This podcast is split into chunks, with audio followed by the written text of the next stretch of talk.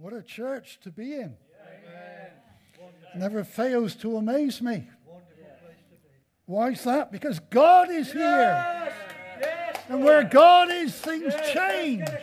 And where Jesus is, things come alive. Hallelujah. Hallelujah. We can't get excited here. We're doing the second part, the second part of the story of David and Goliath, but I'm not even sure we're going to get to the part where he actually kills Goliath. Most, most people, when they preach it, dive straight in, but there's so much before that. You see, this was an ordinary day for David. He got up that morning and to him, he, he didn't know he was going to face Goliath. The day started as normal. He's, he, he's just doing his caring for the sheep and the father. His father calls him in. He says, I want you to take some provision for your brothers. And I gave you three things in the last week on how to bring down your Goliath. And I'll uh, quickly mention them again. The first one is you've got to be obedient to the Father. You've got to do what the Father says. You've got to serve your brethren. And last of all, you've got to love your brethren. And when you do those three things, you're going to take down whatever Goliath means to you in your life. Because your focus is on other people, not on yourself. My Father in heaven has promised to look after me. My focus should never be on myself. My focus should always be on other people. And when my focus is that way, the Father says, I'll put a roof over your head, I'll put shoes on your feet, I'll put a meal on your table. I will not fail you. Hallelujah. And a plumber when I need it. Lovely. I like that. Praise true. Just an ordinary day. But I want to pick the story up. There's a lot we can learn on the way to Goliath. Look, listen. Goliath is not the problem. He's going down. Yeah. Because my Father in heaven has said he's going down. Anyone who defies the Most High God is going down, Yes, hallelujah. Praise God. Even in the age of grace. You defy the Most High God, you're going to lose. And it will be painful. It will be painful. Let me just read, let me. Oh, hallelujah. What's the title for today? Father's still right. He was right last week, and he's going to be right again this week. And he's going to be right again next week, I'm not all.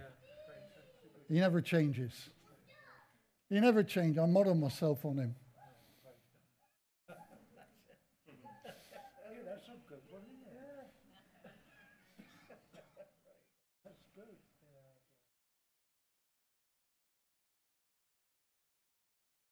You can expect God's provision in the face of the enemy.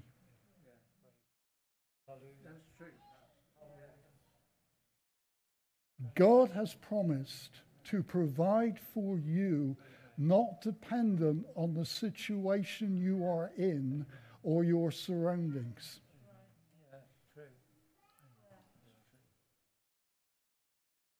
He said, when you go, take no thought, Jesus said, take no thought for what you're going to wear, do, whatever, or eat, eat. My Father in heaven. Look, he says, look at the birds. My father feeds them. When did you last have a bird knock your front door? I don't know what. When did you last have a bird turn up at food bank?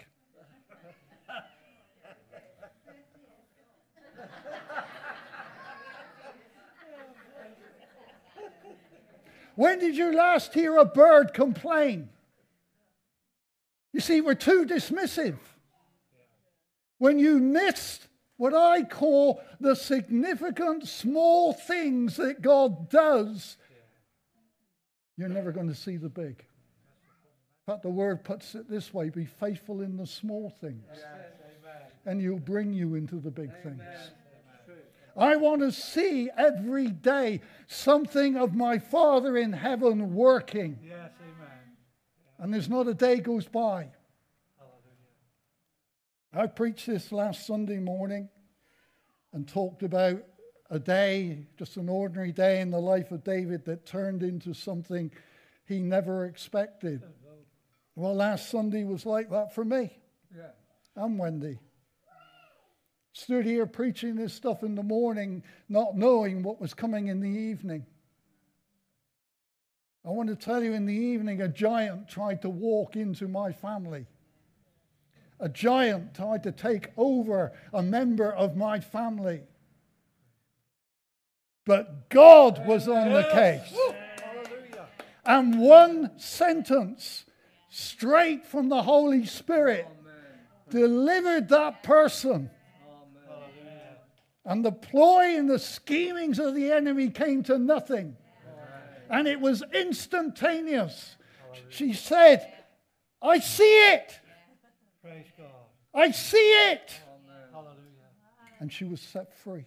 Amen. Yeah, praise Thank you, Lord. Wendy traveling back Wednesday. Well, she got up Wednesday morning. She didn't take her own car. She traveled in somebody else's car. And as they pulled away, I thought, oh no, the back lights. It was six o'clock in the morning. Half the back lights weren't working on the car. And I'm thinking, where's this going to end up? And on the way home, just to cut it short, on the way home, there was a puncture in the tire. And uh, being two ladies in distress, neither one of them were trained to change a tire. I don't know why.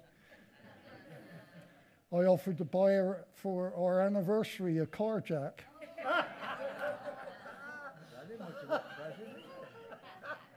It's a very good present if you got a puncher. But she can't mind a puncher. Well, she ought to be able to. Well, she's a lady, isn't she? With respect. And so, to cut a long a, a story short, she did what many other people wouldn't do. She asked the Father. Amen. Thank you, Lord. Thank you. What do I mean by that last statement? Thank you, Lord. I'll tell you what I mean. This is what I felt God said to me during the week here. The people, some people in this church,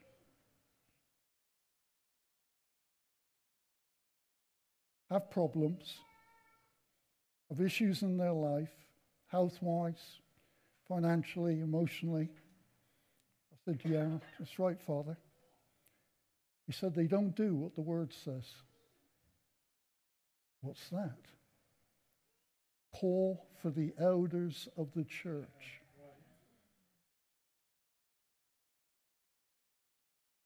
I can probably name on my fingers the number of, t- over 30 odd years of being here, 37 years, the number of times people have come to me and said, Can I call for the elders of the church? And you don't get the provision from God. Because the Bible says if you don't ask, you don't receive. I'm not chastising you, I'm just pointing something. I was shocked when God said that to me. He said, Your people are not calling for the elders of the church when they are sick or when they have a problem. He said, You're dependent on words of knowledge or what the other gifts of the Spirit to reveal it. And he said, That's okay, that's covered in grace. But I want your people to be a people who quote and go for the word. Challenge, isn't it? And do you know why? Why people don't call for the elders? Because they're either embarrassed or they'll think I can sort this out. They'll think that I'm, I'm weak. They'll think that I'm not coping.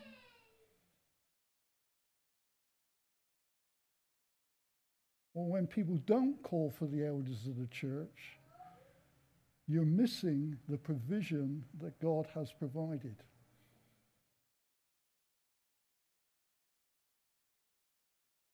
Tough one. Tough one.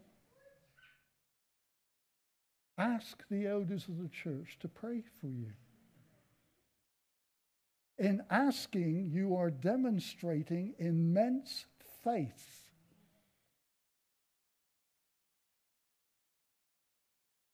Go for it. Go for it. If you want to see your Goliath pulled down, do it God's way. Okay. Let's got the that out of the way. I'm just trying to encourage you. I want you to receive.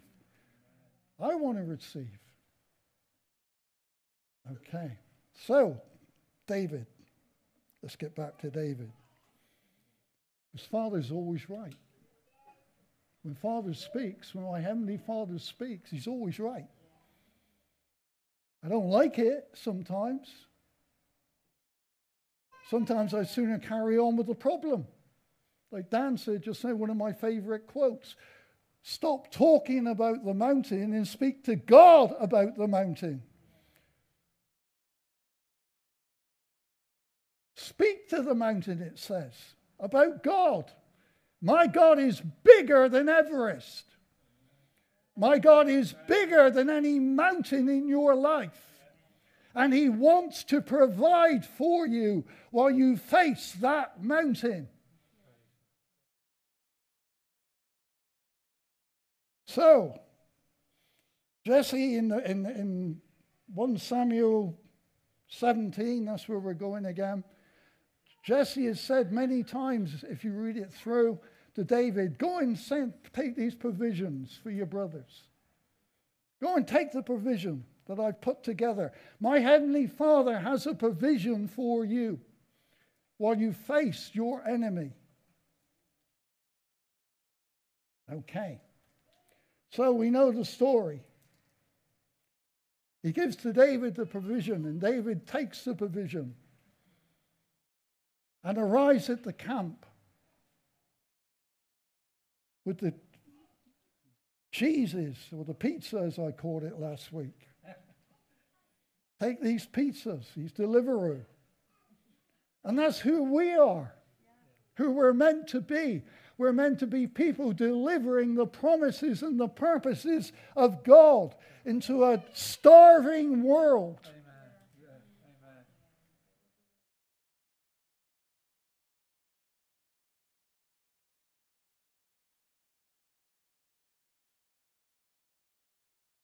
Okay. It says in verse 16 the Philistine drew near and presented himself 40 days, morning and evening. The enemy is out to upset your day. Oh, I didn't finish the story, did I? I still got a puncher. I just realized that I didn't finish the story. She's still got a puncher. She's deflated.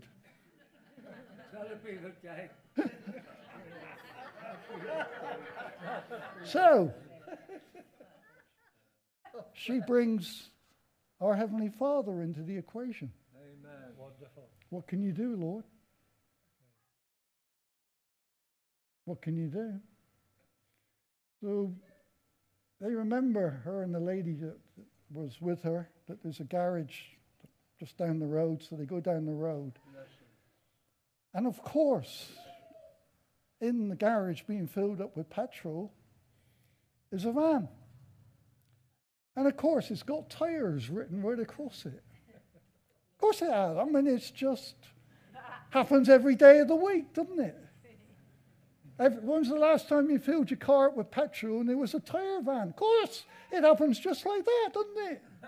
Every time I go into Asda and fill my car up, there's a van with tires written across it. Of course it is. No, it's not. So my wife being my wife, trundled up to this gent- gentleman who was a bit rough and ready, she said. And she said, Can you help? And explain what had happened. And he just went like that to her.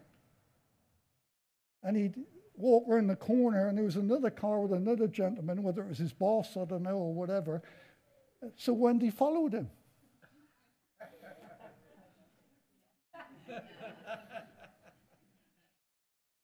Easily led.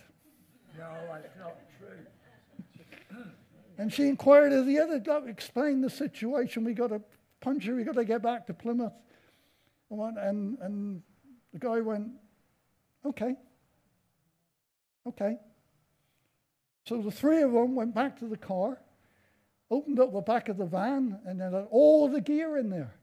To cut a long story short, changed, put the spare wheel on, which was one of these small safety wheel uh, tire things, you know, that, that, that, you know you can only do 50 miles an hour with.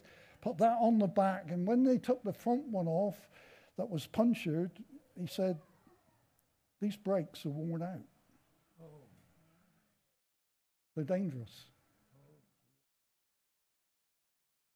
Wendy says to him, "Will they get us back to Plymouth?"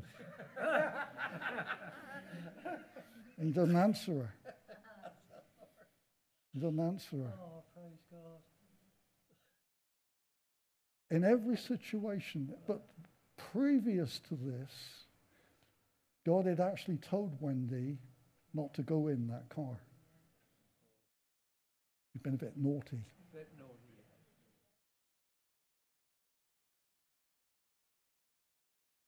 But even when we get it wrong, God's grace Yes, Yes, amen. amen. is still there. Amen. Amen. And she's here. Yeah, thank God she is. They made it back. Thank God she is. God provided, Amen. even when she got it initially wrong. God. Expect. That's not an excuse for next time. But expect God's provision even when you don't deserve it. Yeah. David's brothers are going to get fed in the midst of a terrible situation. The Philistine comes out morning and evening. He's out to spoil your day. Yeah. He's out to make you miserable, to make your day starting in the morning full of fear and increase it so you don't even sleep at night. And fear is contagious. Fear is contagious unless it's dealt with. Yeah. True. And so this fear creeps into the whole army of Israel. Saul's terrified, King Saul. The whole army is terrified by this giant. Now, logically speaking, I tell you how bad it was, because it doesn't logically make sense to me. Saul, King Saul, had seen many victories when he followed God. When he turned away, he saw defeat. Saul had captains over his army. Captains had seen many victories. Why didn't Saul call his captains in and say, Look, this guy comes out morning and evening. When he comes out tonight, we as an army are going to wipe him out. Does that make logical sense? A few are going to get killed. But we have, shall we say, 10,000, 20,000 men here that he's defying. He will not overcome 20,000 men. But when fear grips you, logic goes out the window. When fear grips you, you don't have a sense of a future. You can't see past the fear. But of course, the, the, the word says that the army were following Saul. So they're not following God. So their reaction is one of total fear. All they can see is this nearly 10 foot man, and he was that, he was approximately nearly 10 foot tall. And he lays down a challenge that he'll send me a man and we'll fight. And if the man fights, the Philistines will submit to Israel and we'll worship your God. But if I win, you have to worship our God and we'll take you over as slaves. Now, little Joe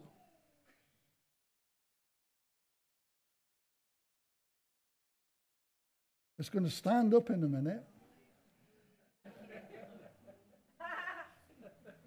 No, don't, don't get up. That. And she's going to take on a 10 foot man because she's a soldier of Jesus Christ. Don't make sense, does it? But in Jesus, in Jesus, it does. In Jesus, you're more than an overcomer. But there's something going to happen that is very subtle in this story. Because we know the outcome that David takes down Goliath. But the enemy has got a counter plan running parallel with Goliath. A cunning plan. And it comes from King Saul. King Saul says to his army, Whoever fights Goliath, I will give him my daughter in marriage, I will give him wealth, and his family will pay no more income tax for the rest of their lives in Israel to the man who takes down Goliath. Sounds good, doesn't it? Sounds. What's the enemy up to? Saul wants the man who takes down Goliath under his control. So, in marrying, he's prepared to marry off his daughter into a loveless marriage so that he can hang on to power. Shows you how far away from God he has become. He's selling his family to maintain his crown. Now, David gets to hear of this. Here's the subtle plan of the enemy. David hears that whoever takes down Saul gets to marry King Saul's daughter, and she wasn't bad looking. I mean, she wasn't a, you know, she wasn't a bad bit of stuff. He's going to get riches, but his family are going to be totally exempt from paying any of the taxes into Israel's treasury. Pretty good. Good deal. But because David doesn't reject the offer and say to Saul, after he tried on Saul's armor and recognized that the armor of Saul was not, he was not equipped physically or never tested it to see if it was any good. But because he never rejected the offer of King Saul, he was laying up trouble for himself in years to come because it's David's wife who criticizes him when they bring the ark back into Jerusalem. It is David's wife who ends up barren. in a loveless marriage because David never recognized the voice of the enemy whilst doing what was right. I would say to you this morning that you need to be very careful on what you hear, especially if you're facing a Goliath in your life. Because the enemy, he tried it with Jesus. He said, If you will bow down and worship me, I'll give you the kingdoms of the world. You don't need to go to a cross. There's no need for the cross, Jesus. Just bow down and worship me, and all the kingdoms of the world will be yours. What he forgot to remember, or what he didn't mention, is they were his anyway.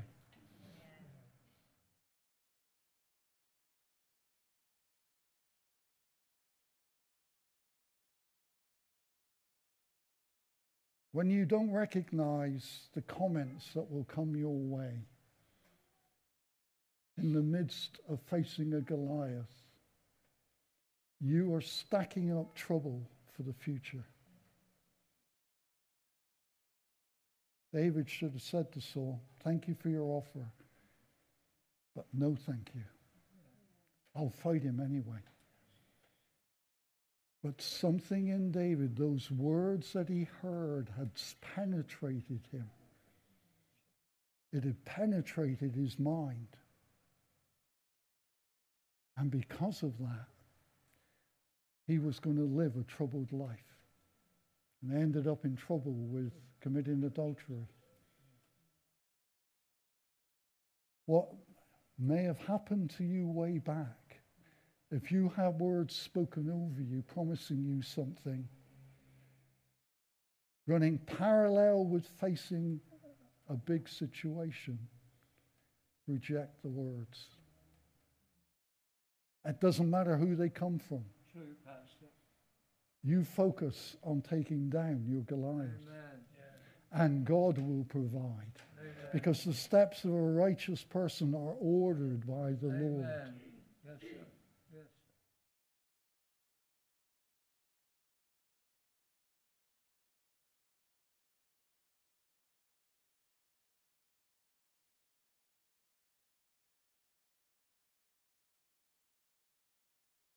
Father says to David, Take this to your brothers and bring back news. Tell me how things are going. When you come back, we're going to have a chat. We'll spend a couple of hours, I'll debrief you. I want to know how things are going. Not too good, are they?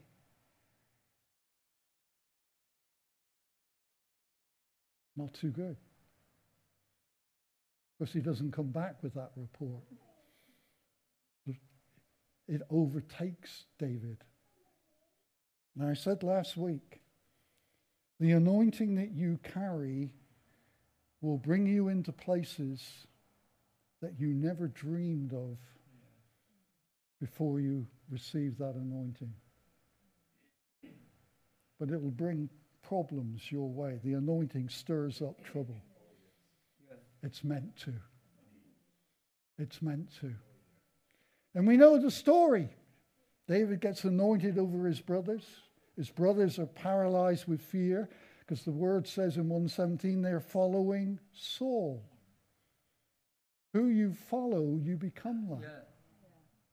What you listen to, you become like. Unless you switch it off, unless you reject it.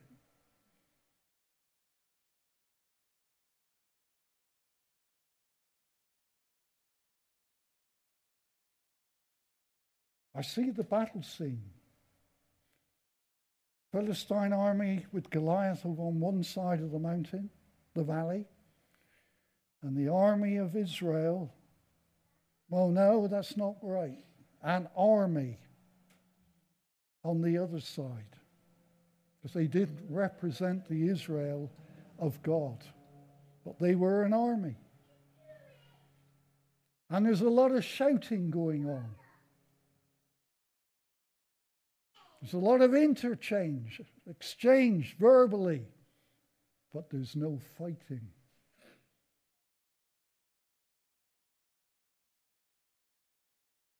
John, just bring that word, would you? Got that mic there, down, please.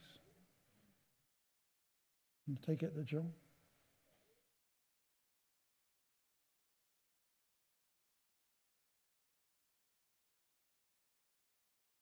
I ask you what are your eyes fixed on today? Are they fixed on the darkness that is in this world? Or are they fixed on, fixed on my promises? I say, turn your eyes away from the darkness and the destruction you see every day and turn them to me. I am the way, the truth, and the life.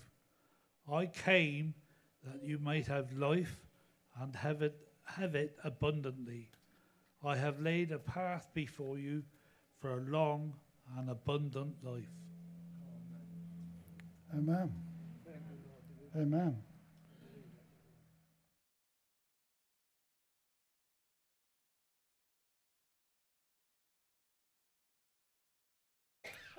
The choices you make,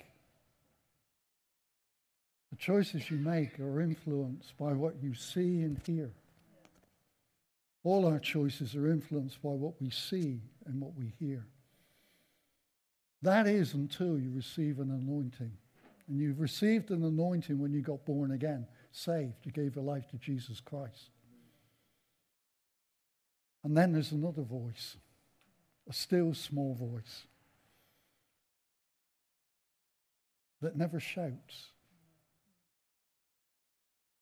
that says to Wendy, Don't get in that car. Still small voice. But it's an easy voice to shut out. It'll never stop talking to you. But it's an easy voice to rationalize away. The voice that says it's inconvenient, or I'm so gripped with fear, I'm so gripped with disappointment. I've, I've, I've trusted God before, and it doesn't seem to have come good.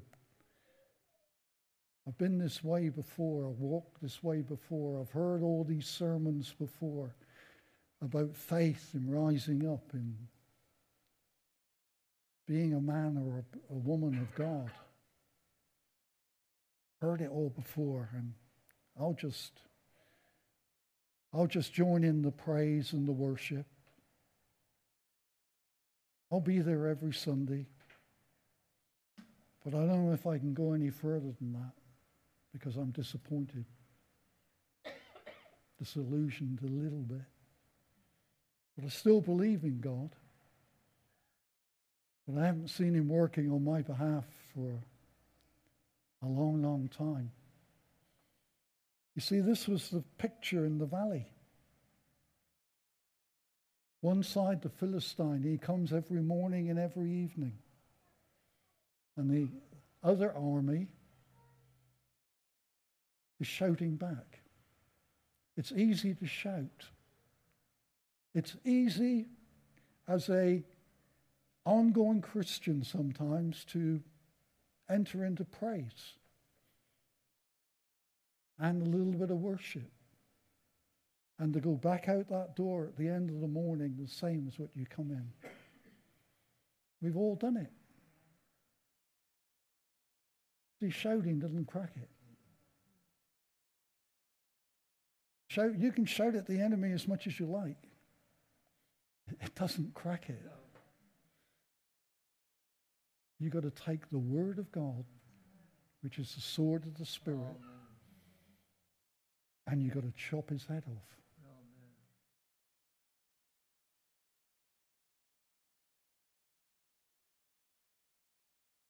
I, I've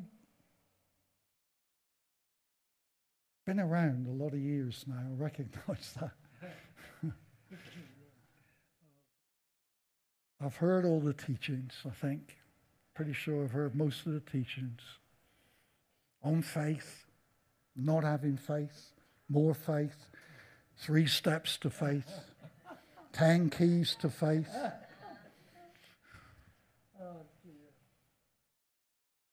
Heard it all.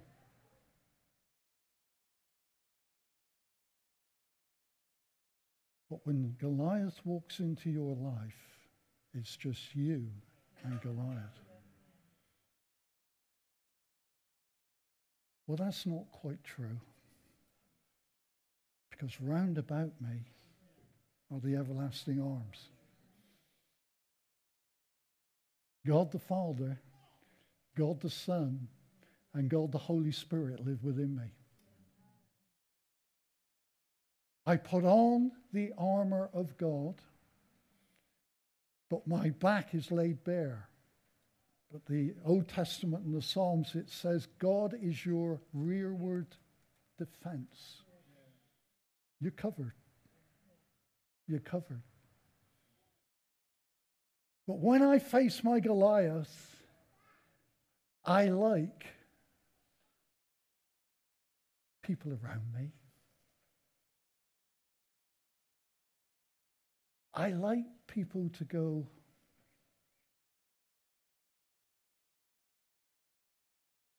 Oh,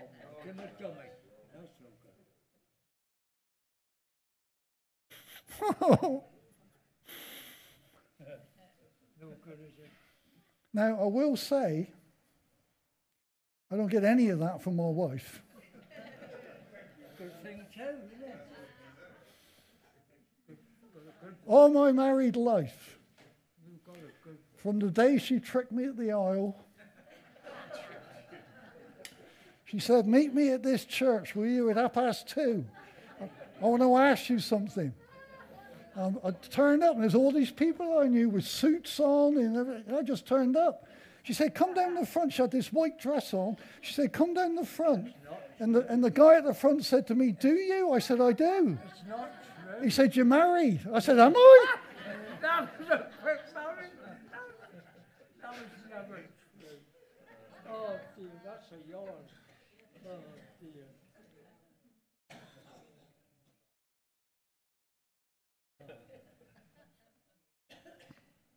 There's one thing I've got to know, and it's this when I'm facing my Goliath. Because my Goliath will accuse me Yeah. of everything. But this is what the word says and you being dead in your trespasses and uncircumcision of your flesh, he is made alive together with him, having forgiven oh. all your trespasses. The first thing I have to remember is I am forgiven. Amen. Thank you, Lord. His grace covers me completely. I can't take on Goliath when I'm looking over my shoulder thinking, Am I? Am I? I did that last week. Does that mean that? No, no. I am totally forgiven. The blood of Jesus Christ Thank you, Lord. Thank you, Lord. Forgives all unrighteousness. I had a debate with a certain gentleman in this church a few weeks ago. He said to me, God's not going to ever forgive me. I've gone too far. Oh. I said, So you don't believe the blood of Jesus Christ cleanses us from all unrighteousness? No, he said. I said, You believe in a limited atonement? Yeah. I said, Well, you're wrong. Yeah, definitely. Definitely. Totally wrong. Definitely. You're listening to the wrong voice. Yeah, but I heard God speak to me and he said I'd gone too far. No, I said, I don't doubt what you heard. I'm not challenging what you've heard, I'm challenging the source of what you have heard. An angel of light has spoken to you, and you've believed a lie. And you wouldn't accept, or at that moment, he wouldn't accept what I was saying. He, he left. We didn't fall out, he just left. But I am convinced that the blood of Jesus Christ has cleansed me from all unrighteousness. Therefore, I can stand in the armor of Christ, the arm, my, put my armor on. I have a right to put that armor on. And I have a right to see because Jesus defeated him on the cross. He defeated Satan on the cross. He defeated the equivalent of the Old Testament equivalent of Goliath on the cross. When I stand in his victory, fully clothed, not lashing out with a sword, but doing all, just standing, the enemy goes down. Every time. Every time. We saw it last Sunday evening. Never expected it. Never expected it in that day. What came at the end of, the, of our Sunday. The attack, I mean. But expecting when we did recognize it, there's going to be victory here. And I remember Wendy saying in, in discussion, this is not going to happen on my watch. Amen. Lovely. Lovely. It's not going to happen on your watch unless you want it to. Amen. So far, you've come so far, but you're going no further. Amen. The only, well, that's not true. The only place you are going is down. Down. And if I am sick, do you know what I'm going to do? I'm going to call for the elders of the church.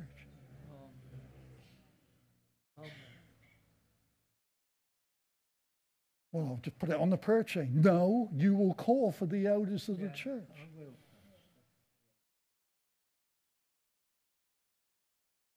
The prayer of faith will raise the sick.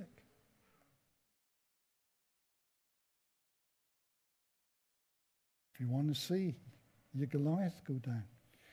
And having wiped out the handwriting of requirements that was against us, there was an immense list. A list was made way big against me. So I was born in sin. I was born in sin. You see, sin isn't what we do. Pardon? No, sin isn't what you do. Sin is a result of a sinful nature. Yeah. So you sin because your nature is to sin. But when Jesus comes into your life, he removes that old nature. It has to go. And a new nature comes to you. And everything that was written in God's list against you is removed. And he says, I remove it as far as the east is from the west, and north is from the south, or the top is from the bottom. What he said, I just remove it. It's gone. Yeah, but but God, do you remember when? And I'm so sorry I did it. He said, I don't know what you're talking about. Yeah, amen. Thank God for that. I don't know what you're talking about. Stop talking like that. I don't know it, and I know everything, but I've wiped it out. The handwriting of requirements that was against me has been wiped out. My Goliath has gone. My past Goliath had been wiped out because of Jesus Christ, the Savior of my soul. And having, having disarmed principalities and powers. Oh, I tell you, it's got me into some trouble years ago, this one. There was a whole movement that believed in Plymouth, a whole, whole group of guys who believed in Plymouth that we should be pulling down principalities and powers over Plymouth. So much so that they rented a tall building and went up to the top of the tall building and prayed against ley lines and goodness knows what principalities and powers over Plymouth.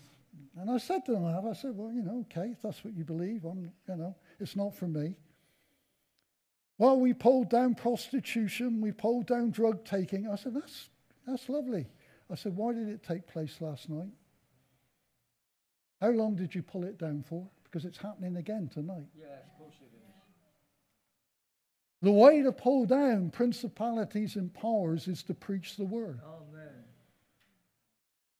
The way to open up darkness, the way to remove darkness, is to bring the light of the Word of Jesus Christ in. The apostles in the book of Acts said, Pray that, that we might be, have the boldness to preach, to share the goodness, the light of Jesus Christ, which pushes back the darkness. We don't spend time taking on what has already been disarmed.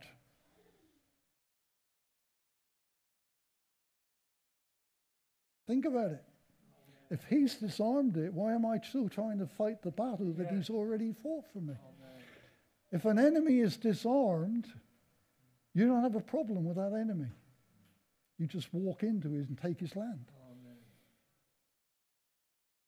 You know, we're an army of occupation, not an army of invasion. We're not invading the kingdom of darkness. This is ours.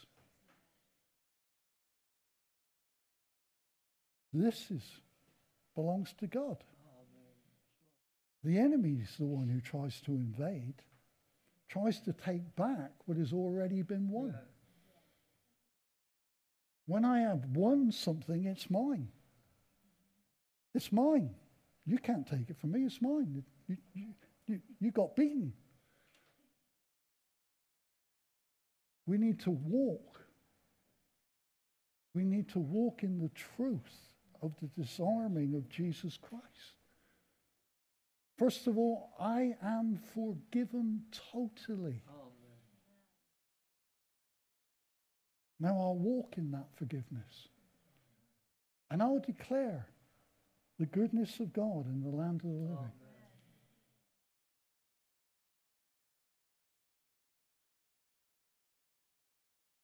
I'm not going to finish it. I'm not going to finish it. Having disarmed principalities and powers, he made a public spectacle of them, triumphing over them in it. In what? In the cross. In the cross.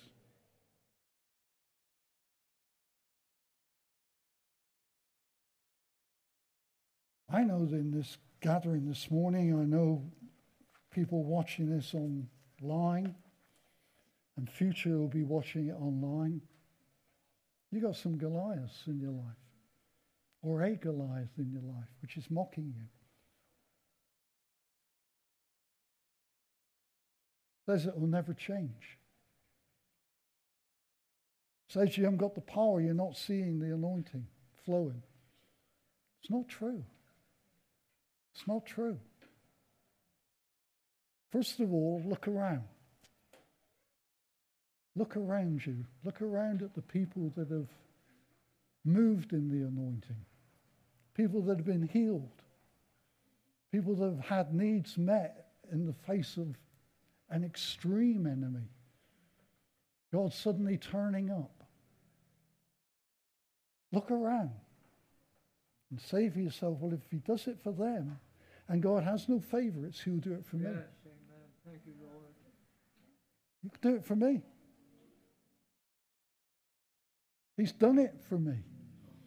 Think back in your own life. How many times has God met your need? Well, I can name two. That's because you're not looking in the right place. What did you have for tea last night? Who supplied it? Well, Wendy cooked it. No, I said, who supplied it? Well, Wendy bought it. No, I said, who supplied it? Well, Asda provided it. No, they didn't. My Father in heaven provided Amen. it. True. Well, that's too simple. That's going ridiculous. No, it's not. I see God in everything. Yeah, that's good. He gave me the ability to pay for that food. Yeah. Well, I work for it. No, you, no, no, no, no. God gave it to you. I see God moving in my life every day of the week. So, how then will He deny me when I have a bigger need. He's promised to provide for me. And the Bible says, God, it is impossible for God to lie. Wow. I mean, that is a cracker, isn't it? It's impossible for him to lie. I know that he will provide for me when I'm facing a giant in my life. I also know that he will provide for me, which is another story which we'll get to later in the year, that he will provide for me when I'm in a famine. He will do it. He's done it all my life. All my life. He won't deny me now. He won't let me down now. Oh, and the closer I get to glory, the closer I come to the end of my life, the more I realize, wow, how great He is. Oh, amen. He's wonderful. Oh, amen. You know, I'm going to see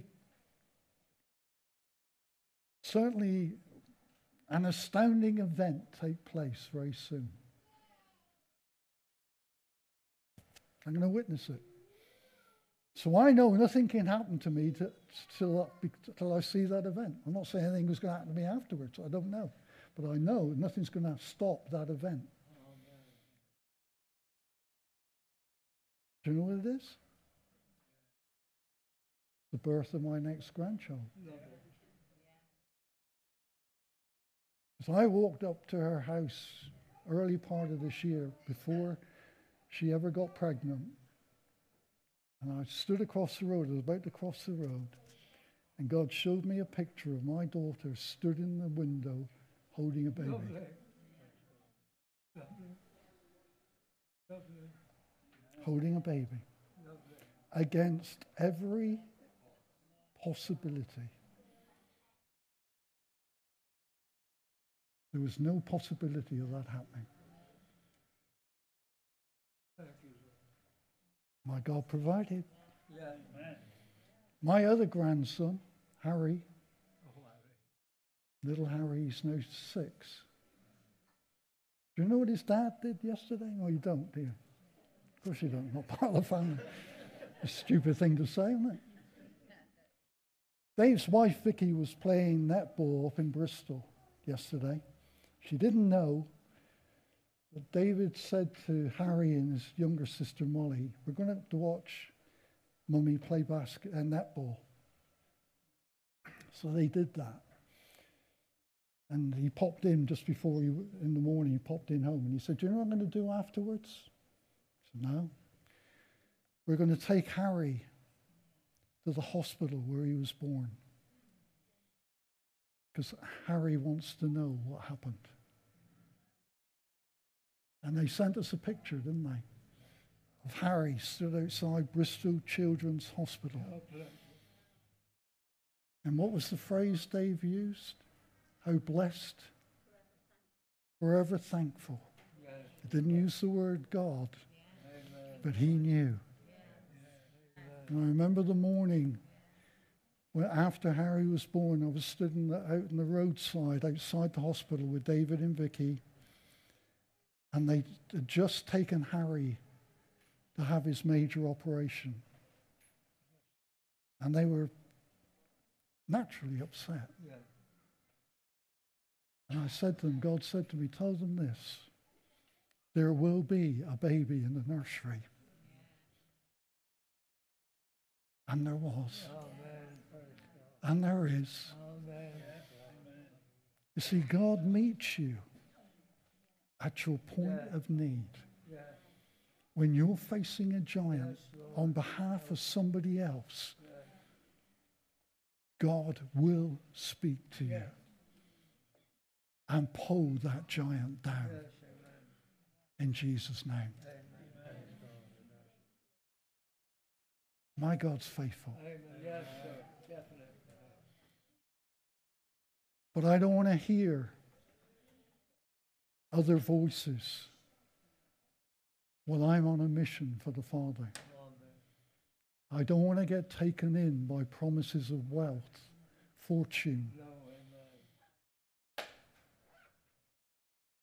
that are not from God. Just do what God says. You're on a mission to deliver some pizza, some, some nourishment, spiritual pizza to somebody else this week. Don't get taken in by anything else because you'll reap it in further life. Amen? Let's stand together.